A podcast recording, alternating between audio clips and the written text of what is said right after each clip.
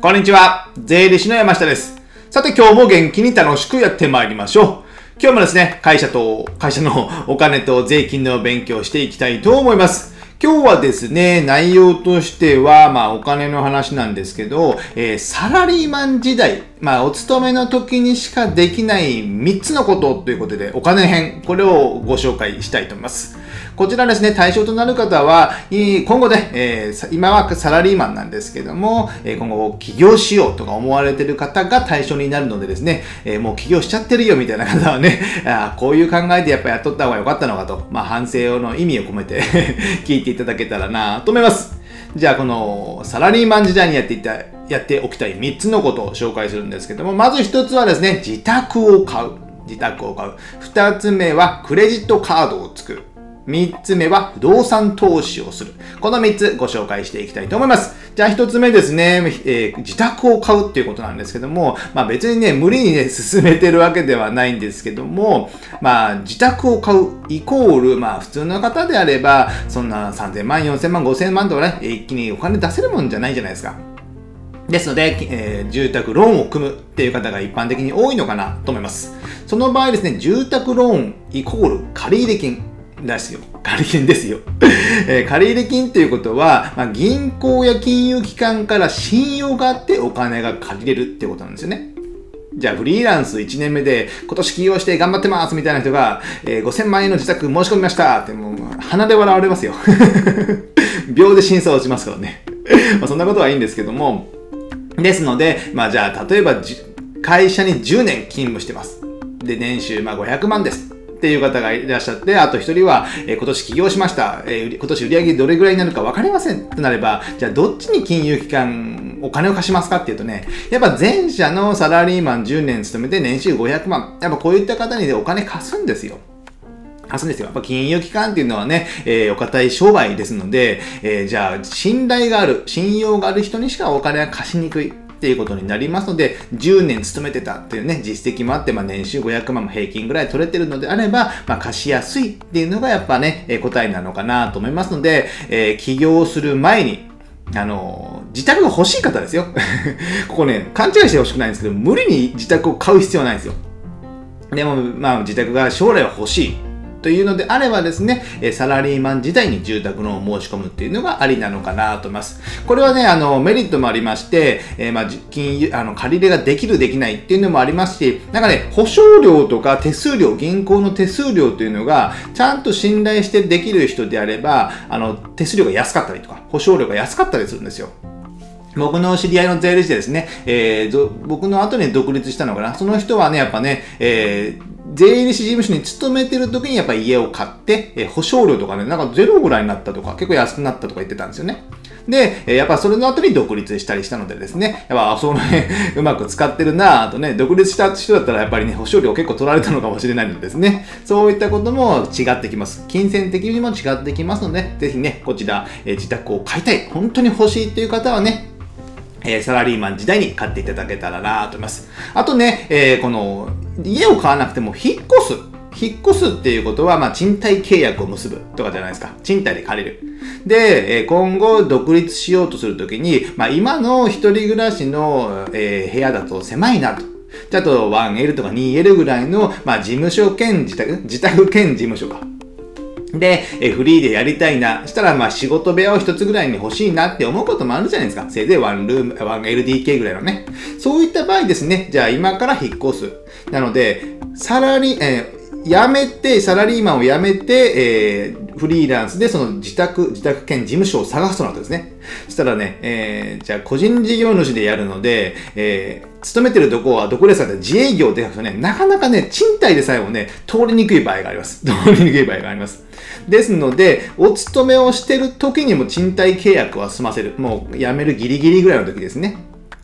で、済ませておいて、えー、もう引っ越してもいいかもしれないですよ。辞めるギリギリぐらいに。それぐらいの勢いでやらないと、探さないとなかなか賃貸契約もできない。僕自身もですね、辞めるギリギリぐらいに、えー辞める時ぐらいにも探して、物件はですね、自宅兼事務所で、えーやって、で、その時はね、やっぱ勤めてる時に、えー勤め先いいつってね、契約書に書いて、で、なんか審査の電話もかかってきてたと思うので、そういうふうにやっぱね、えー信用がないんですよ、フリーランスって。最初ね。しあ5年ぐらいしフリーランスでやって、まあ収入もあって、所得もありますよっていう方であればですね、あまあ大丈夫かなと思うんですけども、最初にね、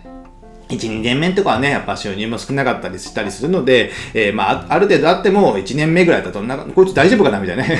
収入何ですかみたいな。YouTuber ですみたいな。うーん、わかりましたみたいな。っていうこともありますので、ぜひね、ここら辺、えー、自宅を買う、えー、賃貸も引っ越すっていう場合もね、ぜひ気をつけていただけたらなと思います。これが一つ目ですね。じゃあ二つ目、えー、クレジットカードを作る。まあこれはね、まあ皆さんご存知かと思いますけども、やっぱね、えー、クレジットカードっていうのも一応まあ審査。まあ一応クレジットカード会社にお金を立て替えてもらって、後から僕がその分を全部生産するような形になるので、まあ借りてるみたいなもんなんですよね。クレジットカード会社にです。お金をね、立て替えてもらってる。イコール借り入れしてるみたいな形になるので、そのクレジットカードを作るのはね、フリーランスだとね、なかなか意外とやっぱ厳しいみたいです。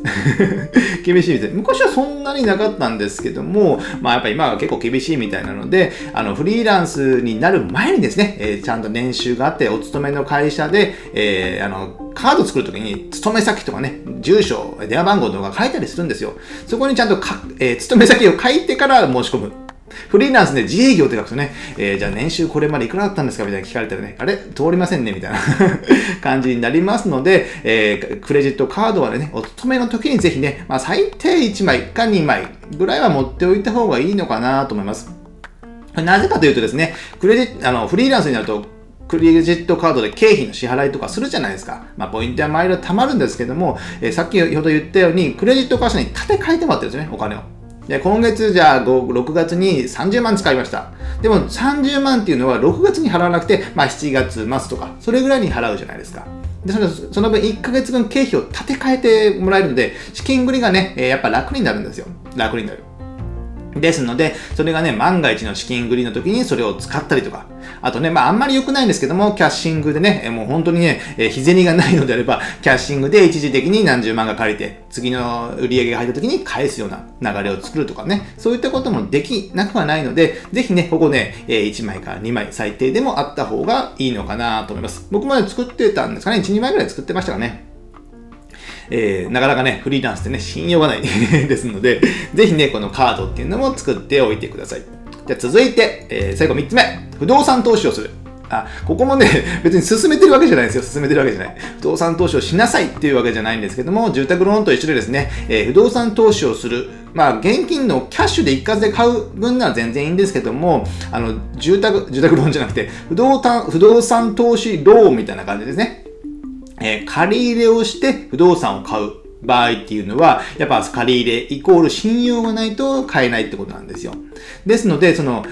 サラリーマンってね、なんでか知らないですけど、信用があるんですよね。金融機関からしたらですね。やっぱ10年、20年勤めている。で、年収はまあ、増えはしないですよ、そんなにですね。安定はしてるっていうことなので、やっぱそこでお金を借りれるっていうことになりますので、不動産投資をいくつもしたい、いくつかしていきたいという方であればですね、えー、フリーランスになる前にちゃんと買っておいて、借り入れをしておかないと、なかなかね、フリーランスになって別事業、不動産事業じゃなくてもね、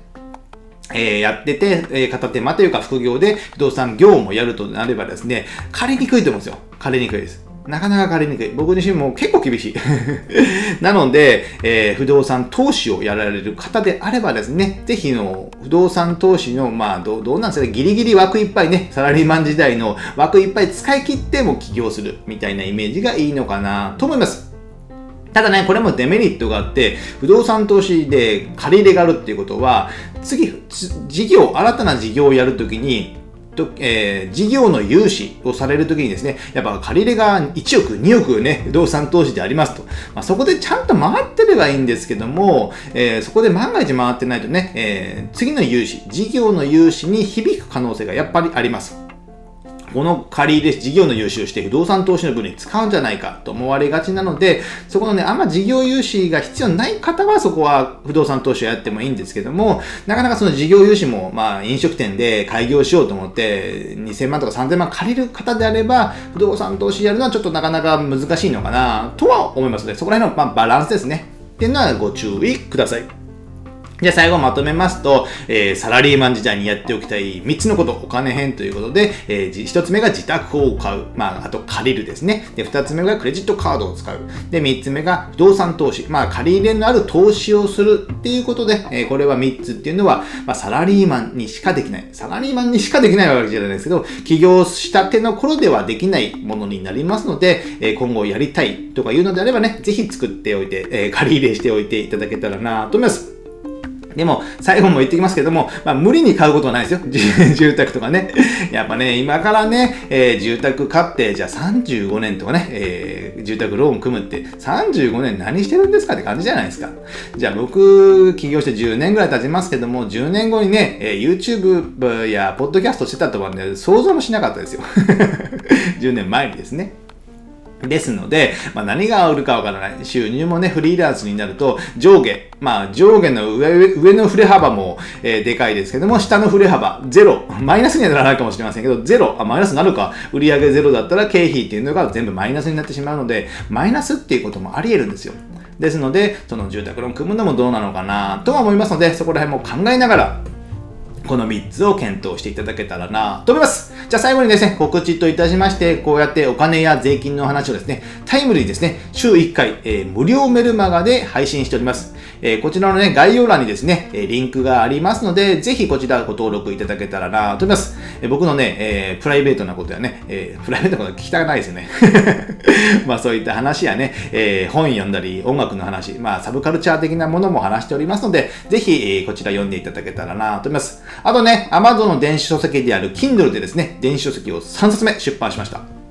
え決算書の本を2冊と、え保険の本を1つ。この保険の本はね、えー、現役の保険営業マンの方ととあ方と対談で話してる形になりますので、保険ってね、結構ね、難しい本ばっかりなんですけども、今回の僕が出した本はですね、まあ、僕が出したって言うとね、僕質問してるだけなので、え回答もらってるだけだからですね、僕が書いたっていうのもおこがましいんですけども、